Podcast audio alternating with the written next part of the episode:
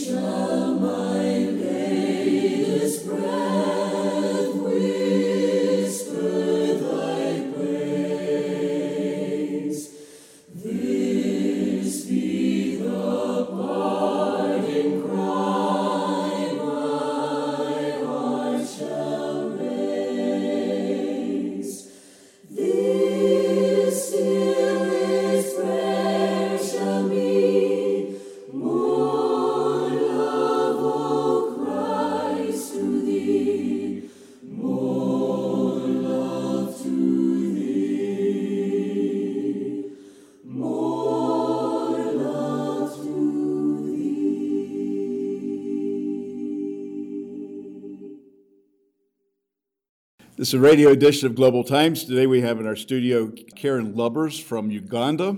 She's one of the newer Global Outreach missionaries, and we're so thankful to have her in our studio today. So I'm there helping out with Book of Hope or One Hope. It's a curriculum that comes, it's, it's international, but there's a head office in Kampala, and they produce curriculum for teachers and students. It's free, it's colorful, and it tells the big story.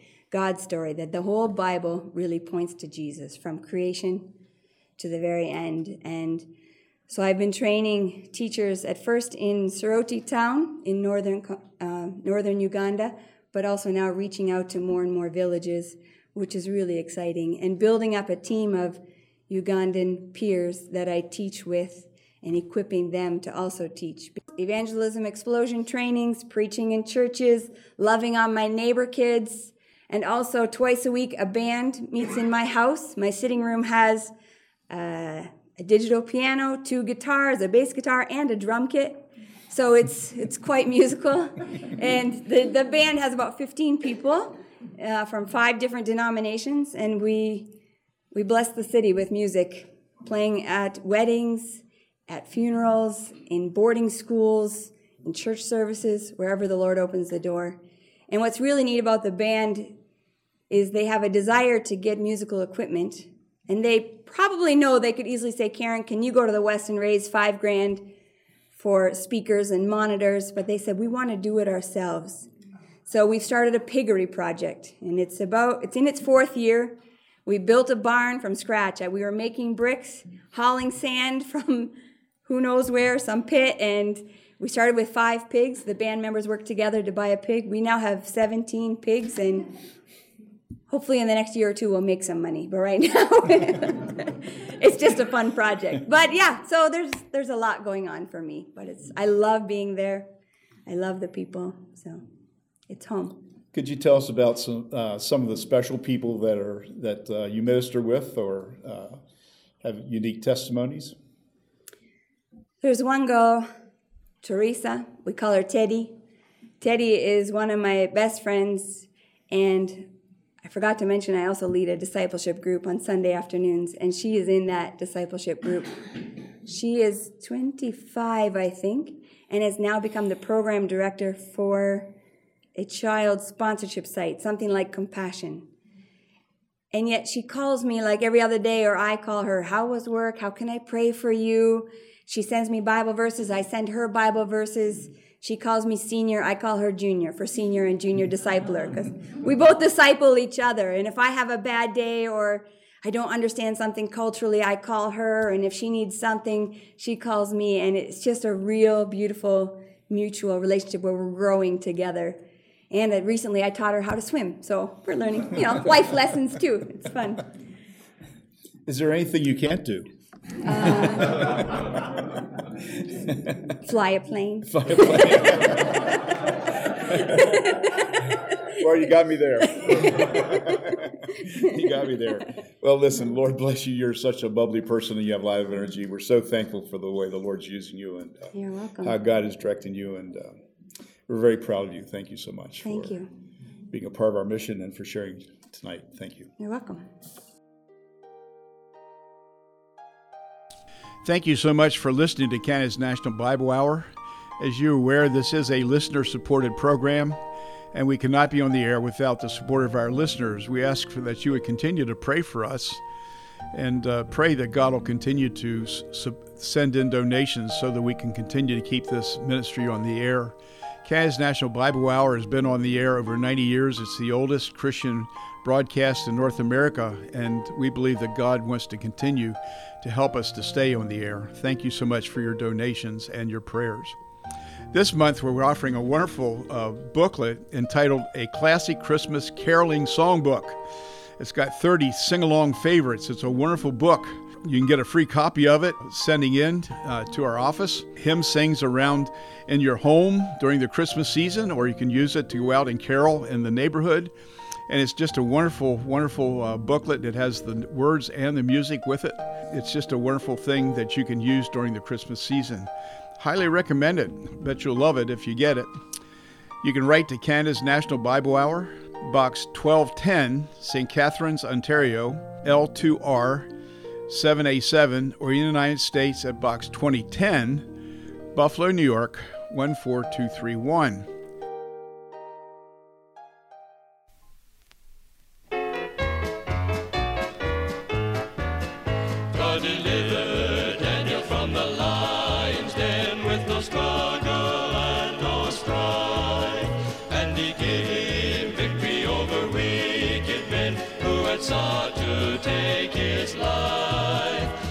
Same wonderful, wonderful way, in the same wonderful way. God can still answer prayer and show his mighty power in the same wonderful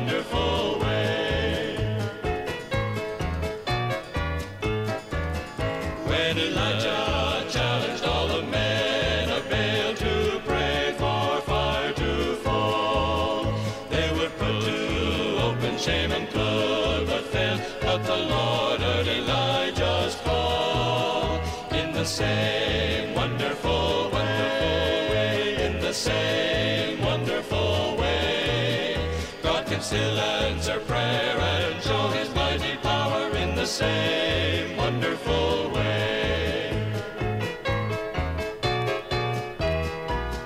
Paul and Silas in the jail at Philippi, they would not defeated be. But at midnight prayed and sang to God on high. Soon an earthquake set them free in the same wonderful, way. The same wonderful way. God can still answer prayer and show his mighty power in the same wonderful way.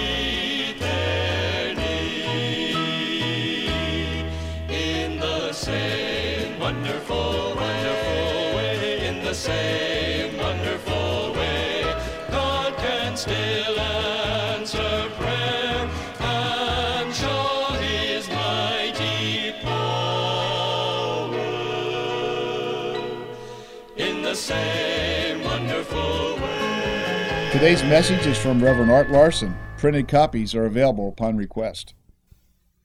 How are you today, my friend? Someone has written, I'm fine, I'm fine. There's nothing whatever the matter with me. I'm just as healthy as I can be. I have arthritis in both of my knees, and when I talk, I talk with a wheeze. My pulse is weak, my blood is thin, but I'm awfully well for the shape I'm in. My teeth eventually will have to come out, and I can't hear a word unless you shout. I'm overweight and I can't get thin, but I'm awfully well for the shape I'm in. Arch supports I have for my feet, or I wouldn't be able to walk down the street. Sleep is denied me every night, and every morning I'm really a sight. My memory is bad, and my head's a spin, and I practically live on aspirin, but I'm awfully well for the shape I'm in. The moral is, as this tale unfolds, that for you and me who are growing old, it's better to say I'm fine with a grin than to let people know the real shape that you're in. Now, really, this morning, how are you? Are you rejoicing? Are you filled with joy? A.W. Tozer once said, Every Christian owes it to the world to be supernaturally joyful. That tells you that joy is a supernatural thing. You see, happiness depends on happenings, but joy comes deep from within, no matter what the circumstances may be. I want to begin with you today a study of the book of Philippians, and when it's my turn to speak on this broadcast over the next number of weeks, I want to study this beautiful book with you, and the theme of it is joy and rejoicing. Now, that in itself is exciting, but when you realize that Paul wrote this from prison in Rome where he was chained in a cell, well, then you realize that joy and rejoicing has to be something supernatural from God. Joy is used five times in the book, the word rejoicing 16 times. And of course, Paul refers again and again to the Lord Jesus Christ, who said, These things have I said to you, these things have I shared with you, that my joy might be in you, and that your, your joy therefore might be full, fullness of joy. You see, the book of Philippians is about the Christian life. Someone has said chapter 1 is the power of the Christian life, Christ. Chapter 2 is the pattern of the Christian life, Christ. Chapter 3 is the purpose for the Christian life, Christ. Chapter 4 is the provision of the Christian life, Christ. And then someone has said if you take the term rejoicing and outline the book of Philippians, chapter 1 is the secret of rejoicing, chapter 2 is the source of rejoicing, chapter 3 is the satisfaction of rejoicing, chapter 4 is the strength of rejoicing, and it's all centered in the person of the Lord Jesus Christ. Listen to Paul as he begins this letter. Paul and Timothy, the servants of the of Jesus Christ to all the saints in Christ Jesus who are at Philippi with the bishops and deacons. Paul says he and Timothy are servants. The word there is the Greek word doulos, which means bond slave. Christ had mastered them. And as we look at this first chapter under the mastery of Christ, we will see that Paul's concerned about the master's people, and then he's committed to the master's proclamation, and then he's contented with the master's plan. And in these studies, we're going to look at this wonderful first chapter and then go on through all of the four chapters of the book of Philippians. That notice that Paul also writes to those who are the saints in Christ Jesus. The word saints is the Greek word hagios, which refers to holy or sanctified, which means set apart for God's holy use.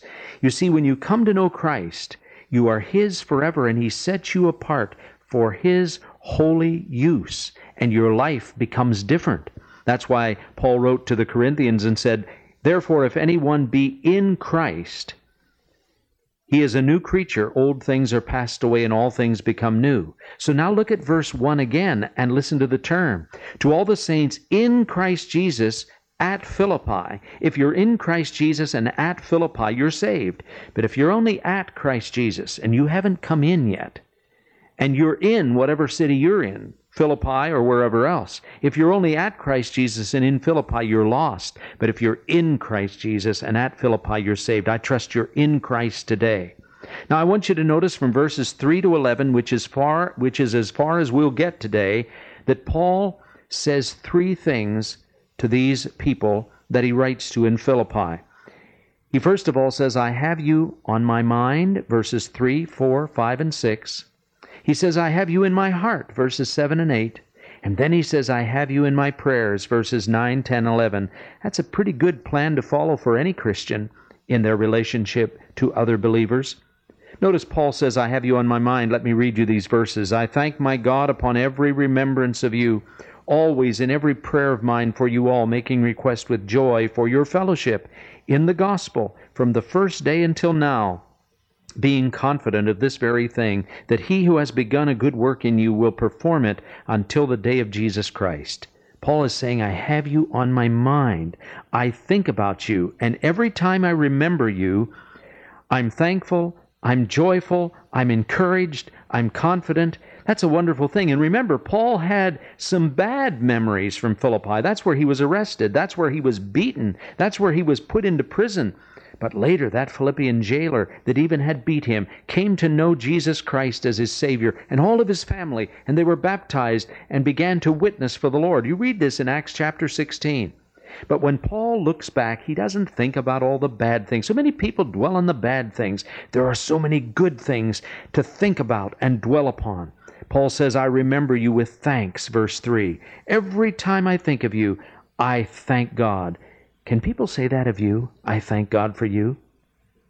And then he says in verse 4, When I remember and make request, I do it with joy. He says, I, I have you on my mind not only with thanks, but with joy. Can people say that about you? That you bring joy when they think of you? And then he says in verse 5, I remember with great encouragement your fellowship. That's the word koinonia. That was a, a very uh, well known phrase in the first century relating to Christians getting together and being together and loving together. But Paul elevates it even further. He says, I thank God for your fellowship in the gospel. In the gospel from the first day till now. You see, Paul was remembering how they had preached the gospel to them and how they had come to believe the gospel, and then they in turn had joined with Paul and Timothy and his evangelistic team in also preaching the gospel. And together they fellowshipped sharing the gospel of Jesus Christ. Are you involved in your local church? Do you serve with you, your pastor? Do you serve with your missionaries, as it were? Do you serve in your community, sharing the gospel and fellowshipping with those of like precious faith and presenting the gospel? We need to do that, desperately need to do it in our day. And then Paul says, I remember you also with confidence. Verse 6, he says, I'm confident of this very thing, that he who has begun a good work in you will perform it until the day of Jesus Christ. What he's saying is, if God started it, he'll finish it. Whatever God begins, he will complete it in the day of Jesus Christ. You see, Christ's finished work on Calvary is all that we need. His precious shed blood, His sacrifice for our sins, His death on our behalf in our place, and then his glorious resurrection, his intercession, and his soon coming. It's all completed, and he who begins a good work in us will continue that work, performing it and completing it to the day of Jesus Christ. Paul says, Yes, I have you on my mind. I pray that you today have many Christians on your mind, when you get letters from your missionaries, when you hear uh, and see and fellowship with your pastor or pastors, when you're with other Christian people, when you even hear on the news about how, other, how other Christians are suffering or in need in other parts of the world, I trust you let that penetrate your mind and you don't forget. We forget so easy. Let us remember with thanks, with joy, with encouragement, and with confidence. And then Paul says, I have you in my heart. He uses the very words in verse 7. Listen as I read. Even as it is right for me to think this of you all, because I have you in my heart. Inasmuch as both in my bonds or my chains here in prison, and in the defense and confirmation of the gospel, you are all partakers of my grace. And then verse 8 he says, God's my witness, how greatly I long after you all in the tender mercies of Jesus Christ. Yes, he says, I have you in my heart. What does he mean by that? He simply means I love you. Remember what Jesus said, By this shall all men know that you are my disciples if you have love one to another. Oh, the love of God is shed abroad in our hearts by the Holy Spirit given unto us. Paul could remember these people in Philippi and say, I have you in my heart because I love you and I long for you. Verse 8 I long for you in the deep love and tender mercies of Jesus Christ. You see, it was not Paul's love through Christ for them, it was Christ's love through Paul to them. If there is anyone in your life today, especially some believer, in your in your home, in your family, in your church, in your community that you don't love, ask God to give you his love. And that love, if you're truly saved, has been shed abroad in your hearts by the Holy Spirit. And He will give you His love. And that's the thing that characterizes the Church of Jesus Christ. Oh, they love Jesus. And oh, they love each other with the love of Jesus. That's why it's so wonderful when Christians get together. And Paul was remembering that because now he's in prison. He can't be with them any longer. And he's saying, I have you in my mind, I have you in my heart. But then he says in verses 9, 10, and 11, I have you in my prayers. Ah, he didn't forget them. He says, I have you in my prayers. From my mind to my heart, I just utter forth in prayer, constantly, in every prayer of mine, he says. And constantly I remember you. I'm thinking of the Old Testament high priest who wore an ephod over his chest or heart on it were twelve stones with the names of the twelve tribes of Israel engraved on them, a jewel for each tribe. He carried them on his heart with love to God's throne. That's what Paul is doing here. He's saying, As I have you on my mind and in my heart, I have you in my prayers. Now, what did he pray for? Oh, this is important. Good for us to study the prayers of the Apostle Paul and others in the Scripture. First of all, he prayed for their love to be sound. He says, In this I pray that your love may abound yet more and more in knowledge and in all judgment. In knowledge and in all judgment. What he's saying there is advancing knowledge. That's a Greek word, epignosis, which means advanced knowledge, growing in grace and knowledge of the Lord, going deeper and deeper. You see, love without the knowledge and the depth of Scripture just becomes wishy washy. But love must have as it were, discernment. So Paul is praying as he prays for these Philippian believers that they might have not only abounding love but discerning love to discern between good and evil evil. Hebrews 5:14 between truth and error. 1 John 4:6 between that which is good better and best here in Philippians 1:10 in other words that they might discern what is the highest that which really matters. He's praying for their love to be sound as it is discerning love, and that that love might abound. And then he prays for their life to be sincere, verse 10. I pray that you may approve things that are excellent, and that you may be sincere and without offense till the day of Christ. The word sincere is very interesting. In the Greek, it's two words sun, S U N, and judged, sun judged. Latin the two words mean sine without wax. There's an illustration here. If you lived in Paul's day and went down to the market, you would find people selling clay pots. That's what everybody used. You had to be careful what you bought because some of them had cracks in them, but they would cover them up. If they were a dishonest merchant, they would fill those cracks with wax, paint over them, and they looked well, but if you used those pots, they would leak because they had cracks. So what you would do is take the clay pot and hold it up to the sunlight, and the sunlight would reveal the cracks, even though you couldn't tell it from the outside. Paul is saying, I want you Christians to be sincere. I don't want you to have cracks. I don't want you to appear to be something you're not. I don't want you to be a hypocrite. I want you to be sincere and without offense. I don't want you to be a stumbling block till the day of Christ.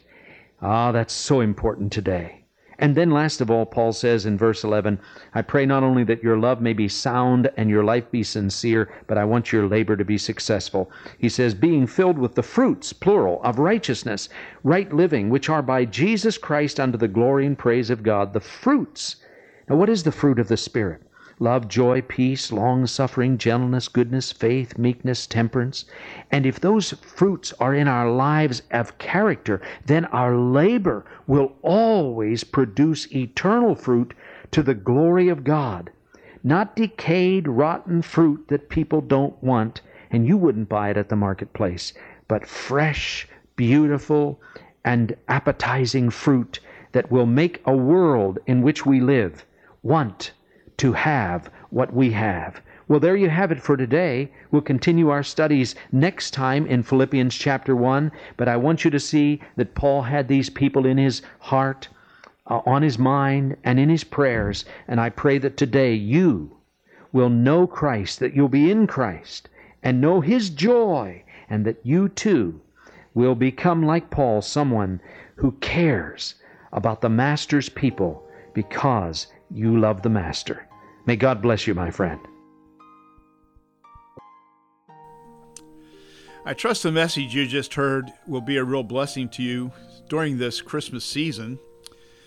We're so thankful for the privilege of sharing the gospel, and one of the great opportunities we have during the Christmas season is to have people reflect on, on God's plan of salvation. And so we want to share that plan with you just says that all of us have sinned and all of us have come short of the glory of God, and none of us are going to get into God's presence because He's a holy God. And He can't be around sin, and He can't be around sinners. And the problem is, each and every one of us is a sinner. We've always done bad things and things that we're ashamed of. And so, therefore, uh, we are not able to get into His presence. But God loved us so much, for God so loved the world that He gave His only begotten Son, that whosoever believes in Him, should not perish but have everlasting life. And so God made a way. And what he did is he sent the best gift that he had. It was the Lord Jesus Christ. Christ came during the Christmas season as a babe in a manger.